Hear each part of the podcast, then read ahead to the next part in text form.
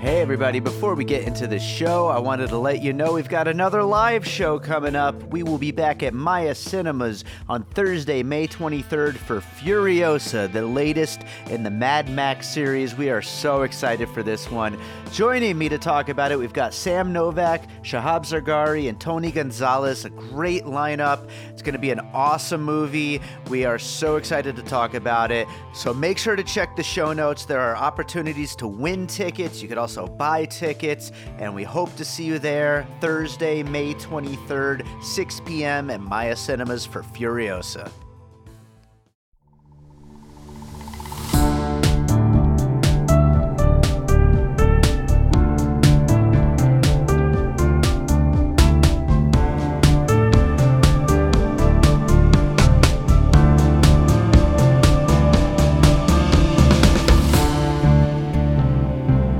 All right, welcome to another episode of Piecing It Together, the podcast where we take a look at a new movie and try to figure out what movies inspired it.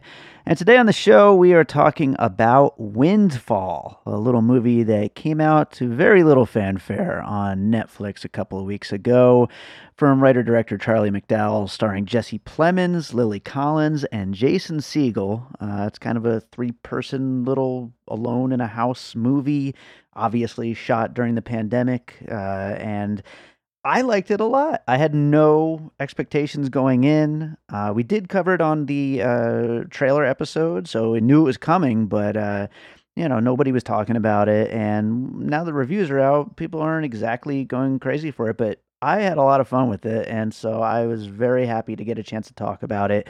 Joining me is Josh Bell from Awesome Movie Year. Josh Bell, who has been here on the show many times in the past, and I'm always happy to have him back. So we've got that conversation coming up for you in a second. Make sure to watch Windfall before you get to it. We, of course, get into all the spoilers and all the things that happen in the movie. So before we get to that conversation, I do want to remind you, as always, to make sure you are subscribed to Piecing It Together wherever you listen to podcasts. You can find us on Apple Podcasts, Spotify, Podchaser, Good Pods. Wherever you're listening right now, you can find us there and click subscribe or follow or whatever the button is. And while you're clicking buttons, you could also hit five stars and maybe leave us a little nice review if you like what we do here on this show. And uh, you can also follow us on social media at Piecing Pod. Join our Facebook group, Popcorn and Puzzle Pieces, where we continue the conversation about all the movies we talk about here on the show. And don't forget, we do have a Patreon, the Produced by David Rosen Patreon, that combines bonus and advanced content from Piecing It Together, from Josh's podcast, Awesome Movie Year, and from my music career. Lots of great stuff over there. So check it out. It's patreon.com slash by David Rosen. So, with that said, let's talk about Windfall.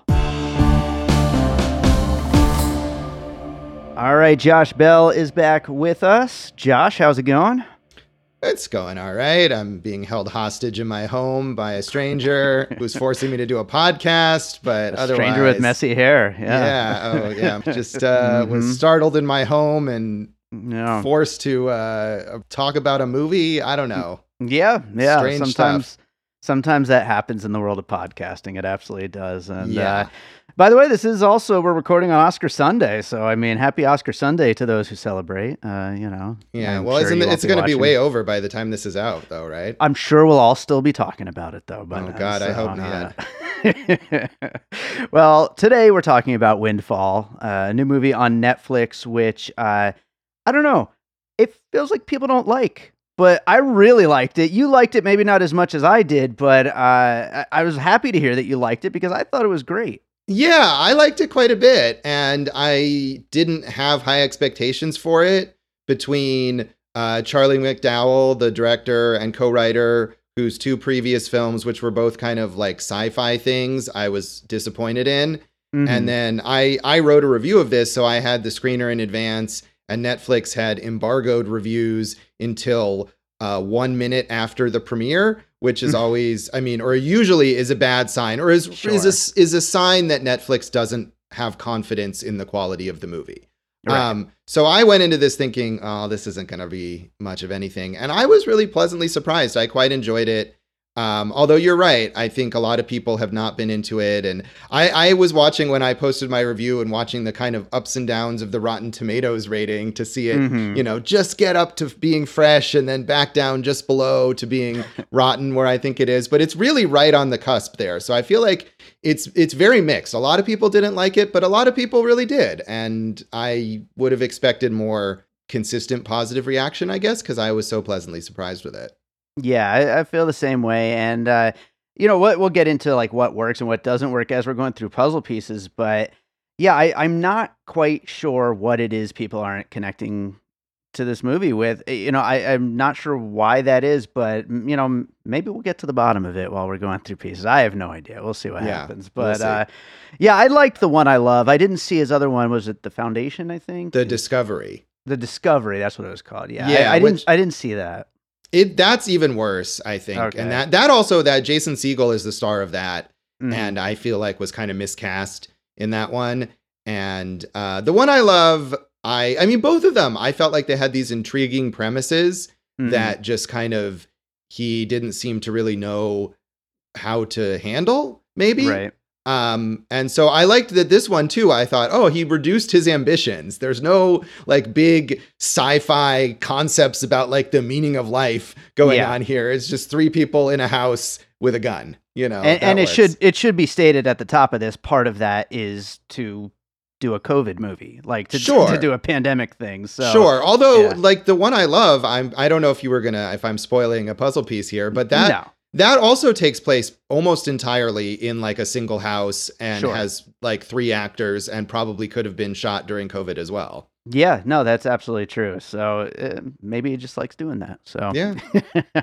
so uh, let's get into some puzzle pieces. And Josh, you know me. Uh, I don't make as much time for older movies as I should. Uh, I watched a lot of Hitchcock back in high school. That's the last time I think I've watched any Hitchcock film, but there's so much Hitchcock in here. I thought maybe you could kick it off with uh, any specific Hitchcock influence you think you saw here, because clearly it's there. Yeah, it is. And I I mean, I've seen a lot of Hitchcock movies and um not as much recently. I watched a lot of them in college uh, and even took a whole class on Hitchcock at one point. So it's been a little while since I've seen most of his films, especially the most famous ones. Now, if I watch a Hitchcock movie, it's usually like, oh, this lesser known one that I never got to see. I'm going to check it out. Sure. Um, so I was kind of glancing through the filmography to try to think of which one would fit best here. And the Mhm. one I picked out was Strangers on a Train. Um, Okay. Not only because of the Hitchcock influence, but also because of the Patricia Highsmith influence that I feel Mhm. like is going on here. Um, and Strangers on a Train is adapted from a Patricia Highsmith novel, is one of the most famous Highsmith adaptations. Um, so the the plot there is the strangers who meet on a train. They're both these kind of at least one is like an upper class ish kind of guy who wants to uh, get rid of the his inconvenient wife, and they trade the murders so that they won't theoretically be found out. Right? They each decide to murder the other's uh, intended target. Um, and I guess it it sort of goes more like to the way later point of the movie and the ending, even um, where you kind of eventually realize that the real danger here in this movie is not from Jason Segel's character, the home invader, who just really wants to get away and be safe himself. Right. Uh, Sure. but rather from these rich people who are devious and more than willing to resort to violence because they probably believe that they'll get away with it. Right. And uh, that is exactly what happens at the end of the movie. And uh, I have every reason to believe, at least from my perspective, that the character who commits murder at the end of the movie will completely get away with it. So, oh yeah, um, Yeah. and that that also that level of kind of casual sociopathy is very Patricia Highsmith. Um, you know, not only Strangers on a Train, but uh, like the Talented Mr. Ripley, which is the other uh, probably most famous Highsmith adaptation. It was interesting Right. for me. I don't know how this worked for you schedule wise, but I watched this within a, a couple of days of watching Deep Water, which of course yeah. is an actual Highsmith Mhm. adaptation. And I thought this captured so much better, like the spirit of her work and the the deviousness of people and the kind of unknowable capacity that people have for like terrible acts, uh, far better yeah. than Deep Water did. So yeah, that that's part of what I found so fun about this is just the idea that even if somebody's not a, a full fledged sociopath, they they all have a little bit of it underneath, you know, in their tendencies a little bit. And in this movie, yeah, all three characters. This is just a straight up three character, except for the gardener comes in at one point later on. Uh, but all of them are pretty awful, like really when it comes down to it. And I love that about it. Yeah, and I mean, if we want to expand a little on Hitchcock, I thought about also mentioning Rear Window because it has that, Sure. uh, you know, basically single location, uh, people stuck in the same place kind of feel, um, or also Rope, which also takes place in a single location. And like this Mhm. movie with its COVID limitations, Rope is shot um, in a kind of limit, purposely limited way. It looks like as, as if it's all one take. I mean, it's not, but it's it's structured that way and is you know a couple of of people trying to hide the crime that they've committed which is something going on here so you could throw those in for hitchcock as well Sure. And Rear Window is probably the one that I had like on my list as to probably bring up, but thank you for filling in the blanks for me there. So I'll go to my my first piece then, uh, which would be the Oscar winner from a couple years ago, Parasite, Bong Joon Ho's film, with a uh, a family of poor people who disguise themselves to work for this family of rich people, and kind of work their way into living in their house, and uh, kind of everybody is terrible. Uh, and that's kind of why I uh, really had a great time with the movie Parasite. And it, it's funny because a lot of people I think maybe don't view it quite that way like like straight up no they're just the rich people are bad and the poor people are great but i think everybody's kind of at least some shade of bad there and that's kind of like goes back to what we were talking about with uh, with the characters in this movie jason Segel.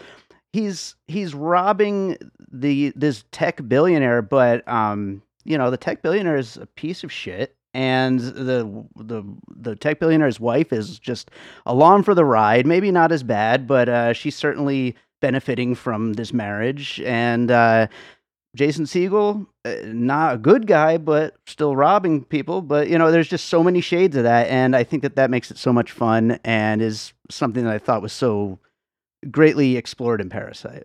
Yeah, I agree. And I think one of the other things about that, especially like in Parasite, is that you do have that perspective as first. Like these poor people, they're scammers, but they're just doing what they have to do to get by. And the rich people are terrible. And over time, I think the poor people, the more they insinuate themselves into the lives of the rich people, the more they're sort of infected by Sure. it. The the parasite uh, goes both ways. And Yeah. and Jason Segel talks about in this movie, he's like, you know, I got greedy. Like I just wanted to kind of hang out in the house and see what it was like to be you, but I couldn't resist. You know, he was about to leave, but he had to come back and steal some jewelry and steal some cash. And he's he's also kind of corrupted by it. And that's what puts him in this position where all these terrible things start to happen. If he had just left initially like he had planned to, the movie wouldn't have existed because he would Yeah. have been gone and they wouldn't have noticed anything and it would have been all fine. So I think there is that too, the idea of the proximity, even if the poor people are better, that the Mhm. longer they spend in the world of the rich people, the worse they get. Sure. Yeah, absolutely. And you know, I I'll just say like, you know, since I'm defending this movie, I feel like a lot from a lot of people, I I'm going to pepper in things that I like a- along the way, but I I love that like the small expectations of his own plan like i'm just going to go hang out at this guy's house and maybe grab a little money but like it didn't have like a big plan in mind and i just think that that's so funny basically you know it's just it's just such a, a, a silly thing to do such a huge criminal act but for not expecting much out of it you know i just think that's great Right. And I mean, he has to be uh, goaded into demanding all the money that he demands. yep And I, I do think you're right that, that the humor in this movie is is a bit underrated from people who have dismissed it. Yeah. That it is dry humor, but it, there's a lot of funny stuff going on here. Certainly. absolutely so what do you got next Well, I'm speaking of comedy, I'll pick up a movie that we actually did on an episode of Awesome Movie Year called The Sure. Ref uh, Mhm. with Denis Leary uh, as a criminal who sort of reluctantly takes hostage a wealthy couple played by Kevin Spacey and Judy Davis and ends up in the middle of their marital difficulties. Um, Mhm. And that movie is obviously played a lot more broadly than this movie, and it has a lot more characters who kind of come in and out as he attempts to not be caught. Um, but I think that same dynamic of this guy who really is just trying to get away and is unable to do so in part because he's drawn into the the drama between these two bitter married people is is a lot of of what's going on here as well. And Jason Segel underplays whereas obviously Denis Leary is all about going very big Big, as and, yeah. and especially in that movie. And I'm not a big fan, as I mean, we talked about an awesome movie year. I don't really love that movie. A lot of people really, really do. But um, I think the dynamic there is is very similar to what's going on here. Yeah, absolutely on my list as well. And right. by the way, I our 94 season of Awesome Movie Year was a long time ago. Did we discuss the fact that Kevin Spacey got kidnapped in two movies that year? Or like tied up in some I way? don't know Was- that we did because I swimming with sharks? we never right? talked about. I've never seen Swimming with Sharks, and that was a movie that we I think talked about doing an episode on and then never did. So um, Right, right. I don't think it ever came up. Uh, That's almost like a Armageddon Deep Impact situation. that, that would happen twice in one year. It's Yeah, insane. yeah. It's just people people realize that Kevin Spacey seemed to be deserving of being kidnapped. I don't know. I, I guess so. Yeah. So uh, I'll go for my next one. A very, very, very different movie, but uh, talking about tech billionaires and just how shitty and privileged they are. Ex Machina with Oscar Isaac playing a uh, tech billionaire who invites uh, a coder to come to his house and do this science experiment with this AI bot. And um, yeah, I mean, just seeing his like totally, you know, insulated world where he basically gets any and everything he wants and really doesn't have to answer to anybody until all of a sudden kind of the shit hits the fan for him. And that's a kind of similar situation here. It's just uh, it done in a very different way. and has a cool house. Well, tech billionaires, if you if if you're a billionaire, you should have a cool house, you know. You really should. I mean, we Yeah. should acknowledge that you know it's COVID is the reason why they film this movie all in the one house. But who, however they found it, whoever owns this actual house is a really cool house. It was a good Yeah. choice. yeah, I like that he has a sauna and he's like, "Ah, I don't feel like a schwitz right now. Right. yes. yeah, Jesse Plemons gets to uh, really have fun with this role, which you never really get to see very often. You know, Right, right. He he's often cast as like the nice guy. You know, Yeah. he has that sort of. I mean, he's got an Oscar nomination for playing that. You know, the like one upstanding character in The Power of the Dog. Yeah. Um, and so he he's clearly having fun here, being a very not nice guy. Yes, absolutely. So what do you got next? Well, I'll piggyback on that whole tech billionaire thing and mention the Social Network, the Mhm. David Fincher film about the founding of Facebook, starring Jesse Eisenberg as Mark Zuckerberg. And I, I think in general, there is kind of a Fincher esque sort of preciseness to this film, the shot selection and all of that kind of stuff. Um, I was thinking also of Panic Room in terms Sure. of the kind of home invasion thing, although there's like a lot more action and uh, you know suspense and whatever in Panic Room. But I mean, the character Jesse Plemons is playing here is definitely channeling not only like Mark Zuckerberg, but Jesse Eisenberg as Mark Zuckerberg and the Mhm. whole.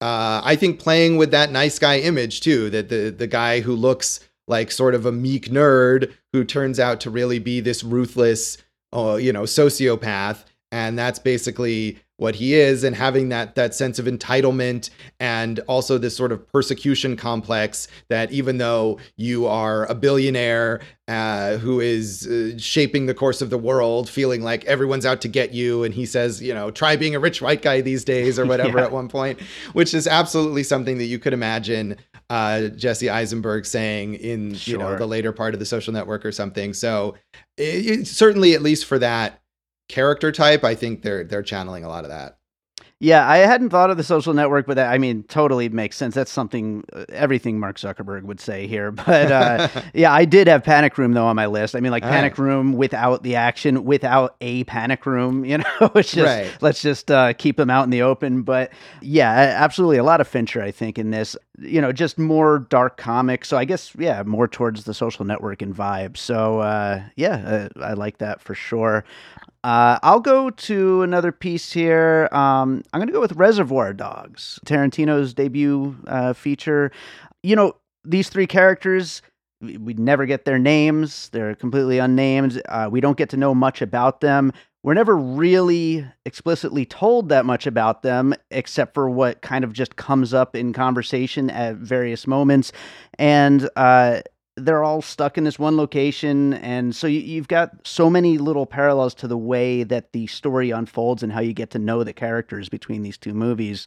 Uh, and you know, of course, you also know that, you know, it's going to explode into violence at some point by the end of the story, even though it's kind of a slow burn leading up to it.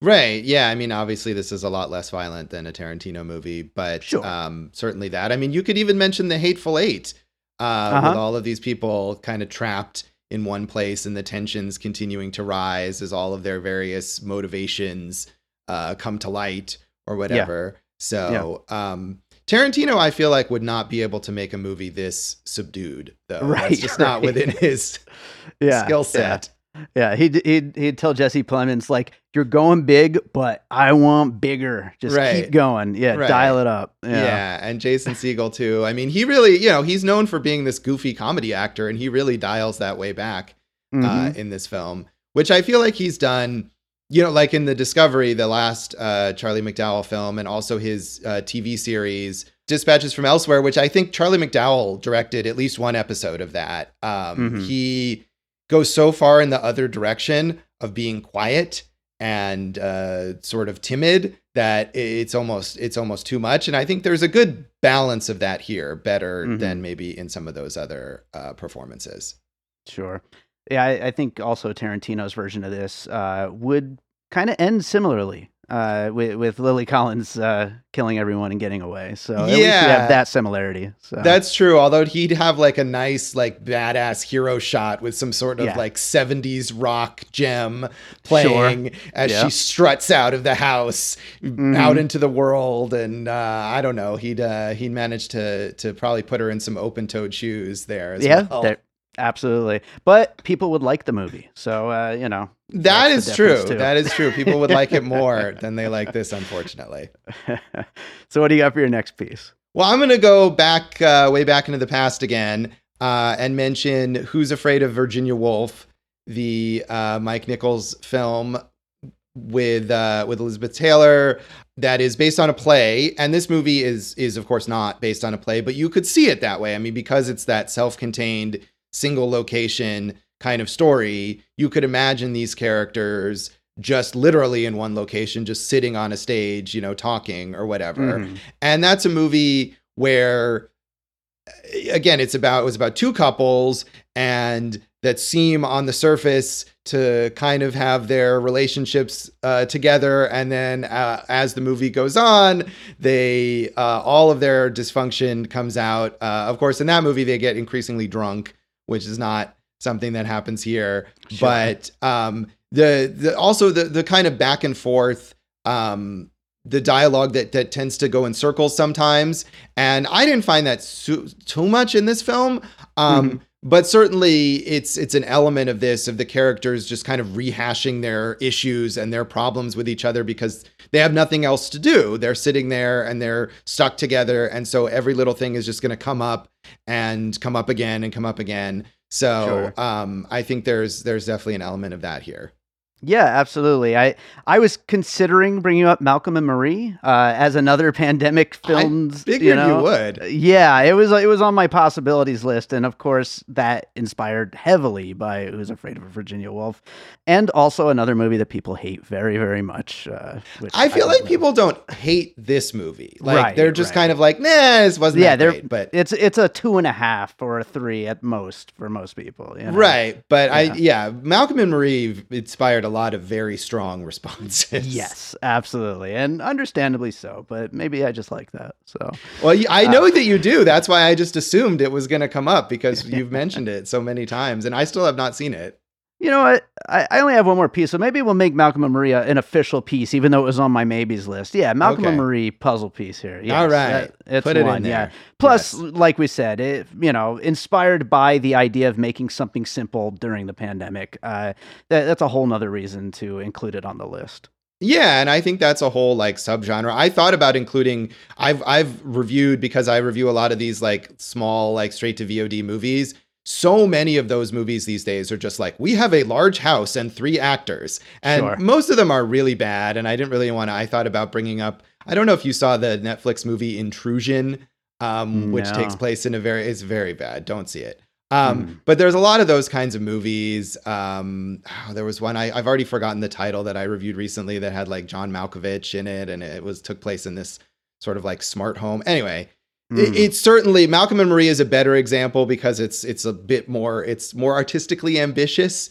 than these other films and and was seen more but certainly there are many many filmmakers over the past couple of years who thought the way we can make a movie now is just find a house and put everyone in it and uh, it's it's away from everything else and we'll come up with the story later the movie industry is in a very healthy place right now. I mean, it's a pandemic you can't blame the movie industry Yeah, for the of pandemic course, of course. so, what do you got next? Uh, well, I also just I have one more, um, and and this is uh, like the Hitchcock thing, kind of a stand-in for a whole subset of movies in Mhm. film noir, uh, which are movies where a criminal holds a family hostage, which is like a, a huge thing. So uh, the one that I picked is He Ran All the Way, uh, starring John Garfield as a criminal who's running from the cops and hides out in this apartment with a family and holds them hostage as uh, he's trying to uh, evade capture over time. And, you know, also has this dynamic that I think is going on a, little bit in in Windfall where the hostage or one or more of the hostages starts to sort of form a bond with the criminal, you know, a bit of a Stockholm syndrome going on here. Um, which is uh, not quite here. I mean, you have Jesse Plemons telling Lily Collins like get close to him, and she doesn't really follow that. But uh, yeah, you and nobody's bonds are like hundred percent. right, you imagine that that could happen, and they play with it a little bit. Um, Shelley Winters in He Ran All the Way plays. I think she's uh, maybe a teenager or early twenties or something. She's meant to be like the daughter of this family, and she really becomes uh, goes from kind of wholesome to unhinged as Hmm. the movie progresses, and and it gives a really good performance. So it's uh, it's it's it's a noir, so it's more uh i mean there's more incident in it. It's more suspenseful. It's a very sweaty movie if i remember correctly. Um you know a lot of a lot of characters feeling tense and and having this like stress sweat going on. But there's a million of those movies. I think the most famous one is the desperate hours with humphrey bogart and fredric march which i have not seen so i didn't want to have that as my piece. But i saw he ran all the way at the tcm festival one year and uh, is is a great acting showcase that does almost exclusively, I think, take place just like in this single uh, apartment. Absolutely. I I've never seen it, but uh, as far as like noir influence, um, one of the things I know we both agreed about that's great about this movie is the score, which Yes. very noir like kind of influenced, I would say, and uh, probably one of my favorite scores of the year so far. Just really great stuff. Yeah, me too. I loved it. I could definitely see this being, you know, my top pick for the best score at the end of the year, even if this movie overall isn't like on my top 10 list or anything. That is one of the best aspects of it. Absolutely. So, uh, my last piece, just in general, Coen Brothers. Uh, I, I guess Fargo I would use as like the the closest thing, but basically criminals that are just not as smart as they think they are and have really poorly thought out plans and you know everything that could go wrong goes wrong for them. And that that's kind of a theme through a lot of coen brothers or coen inspired type of thrillers uh, where it's as much a dark comedy as it is a thriller uh, maybe even more dark comedy than a thriller really. But uh, yeah I love that kind of thing. And it's always so fun to watch like what could possibly go wrong next and it just keeps going wrong. Right. And I think that goes back to the theme of the idea that this was something really easy for the main character until suddenly it really, really wasn't. Mhm. Um, and with the title too, before seeing this movie, the title made me think of those movies about where, like, uh, to pick another Coen Brothers movie, No Country for Old Men, where Mhm. somebody suddenly stumbles across a a windfall, a bunch of money Sure. that they don't know where it came from, and they decide to keep it, and bad things keep going on and on and on. I mean, we could talk about like a Simple Plan, which is not a Coen Brothers movie, but is very Right. Coen Brothers influenced, certainly. sure So yeah, I mean, it's a little less that because there's no i mean there's a bag of money eventually but he doesn't stumble across it it's very difficult for him to acquire that bag of money very much and it's almost given to him in a way so right you know. i mean it is but but then it, the the the uh, effort to get it there or whatever yes. is uh, is quite is quite involved so it would probably be really difficult as a tech billionaire to get just was it 500,000 Yeah, that's what they yeah. settle on and right, yeah. you don't think about that especially nowadays when everything is electronic the idea that he needs a bag of cash, yeah. you know, brought to his house. But I did like that or the one other thing and this is probably not really a puzzle piece, but one other thing that I thought of when they have the long discussion about how heavy uh, cash really is was mm-hmm. the movie Triple Frontier which I don't know if you've seen that, but yes, yeah. the entire plot hinges on the idea that huge amounts of cash are extremely difficult to transport. Sure. Yeah. Well, and, that was a that was a big criticism of Zack Snyder's Army of the Dead that they were going to get millions of dollars in like gold, I think it was, out of like a oh yeah, Vegas casino really on, heavy. On a little helicopter, and it was like that was a stupid plot point, you know. I mean, Sorry, sorry to our buddy Chad, but that movie yes. is full of stupid plot points. Yes, very much is. All right, before we get too far into Zack Snyder discussions oh, here, uh, let's do our finished puzzle. Uh, we, of course, talked about a bunch of Hitchcock, including Strangers on a Train and Rear Window and Rope. Uh, then we went to Parasite, The Ref. I brought Swimming with Sharks in there as well. Ex Machina, The Social Network, Panic Room, Reservoir Dogs, and The Hateful Eight. Who's Afraid of Virginia Woolf, Malcolm and Marie, he ran all the way, and the Coen brothers, specifically Fargo, but uh, a bunch of other Coen related stuff too. So, yeah, uh, I I think we got to a lot of the things that like I don't know that that I just thought were so fun about this movie. I mean, I love where it ends up. I I love the interplay between these three characters. I love that we you know, like I said when talking about Reservoir Dogs, that we never quite get to know that much about them, just what's needed in the moment. It all just feels very very specific. And uh, I don't know. I think it's a very smart screenplay and uh, done nice and tight. Yeah, I I agree, and I feel like this is a movie that you know maybe it won't be on my top 10 list at the end of the year but when we get to the end of the year and people are talking about underrated movies or stuff that kind of got forgotten and went under the radar or whatever this is absolutely one that i i would bring up that i think people are are kind of uh, sleeping on or or not giving its full due so I yeah, I liked it a lot, and I was glad that we were doing this episode because I know this was not a high profile film necessarily that a lot of right. people were rushing out to see. And weirdly, uh, you know, going back to Deep Water, I feel like this being released around the same time is just like that was the sort of throwback retro kind of thriller that everyone was paying attention to and is so much worse. Way worse. yeah, absolutely. Uh, so yeah, I think that does it for Windfall. Josh, uh, do you have another movie you watched recently you'd like to recommend to our listeners? Yeah, I'm going to recommend a movie called Hellbender, which is streaming on Shudder uh, and AMC Plus, and I think is on demand via some cable systems. I don't know, but it's mainly it's a Shudder original. Mm. Um, and this is a super low budget horror movie from the Adams family. This uh, family of filmmakers. Um, who I, I find them fascinating. And this is actually the only film of theirs I've seen thus far, but I really want to see more of their work. And it is uh, mother, father, and two daughters who are at this point um, getting into their like late teens, early 20s, but they've been making films all together since these two daughters were younger. And it's not just like one of those things like the Coen brothers or something where it's like, oh, these siblings, they're the directors and the writers. Like when they say when I say they make the films together, like they're the writers, directors, cinematographers, editors, set designers, costume mm. designers. They're the stars. Um, they wrote all the music. I mean, it's amazing. This movie. I think just some of the special effects and and a few obviously other performances uh, are credited to other people.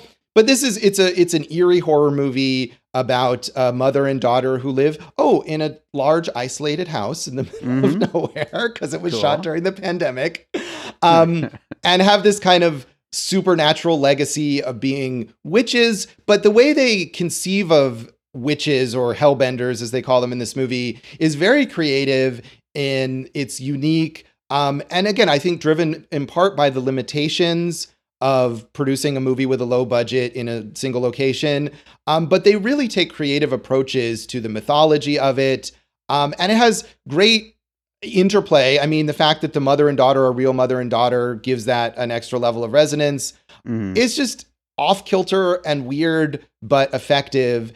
And it's fascinating to me the way that this family has created their own little industry. You know, the kind of thing that could be outsider art in like a gawking at it way, like Tommy Wiseau or something, Mm. um, because they're just so removed from any sort of system of filmmaking. But it's not like that. I mean, it's it's good. It's not a so bad it's good kind of thing. It's genuinely artistically impressive, um, Mhm. and I think the more attention they've been getting, the the more resources they'll have. But I hope they don't go too far because the fact that they do it all themselves is what's really appealing, and they're so good at all of it. I mean, they're good actors, and the mother and daughter uh, in this movie have like their own little like punk rock duo, and so Hmm. they wrote all these like really catchy punk rock songs, and like all of it is just really well done. So Hellbender.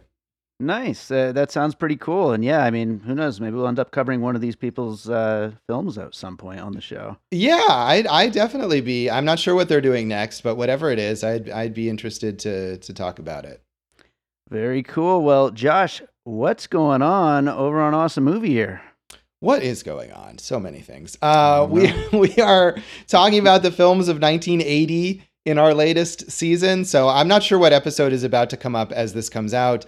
But uh, as usual, we're going through a whole bunch of categories. We've talked about a box office champion and debut feature, and we got to talk about Heaven's Gate as the biggest Mm. flop of the year, which is also one of the most famous flops ever. So that was that was pretty fascinating discussion. So that that may or may not be out or about to be out when this is coming out, but Sounds about right. Yeah. check out awesomemovieyear.com for all our episodes. Uh, awesome movie year on uh, Facebook and Instagram. Awesome movie pod on uh, Twitter. Uh, I think that's right. To uh, check out all our social Doing media in my head. and yeah. our and our various episodes. So uh, yeah, we're it's season eleven. It's amazing we've been going for this long. So uh, yeah, it's a lot of episodes, a lot of movies that people can go check out. So. yeah, and it's uh, it's it's been fun.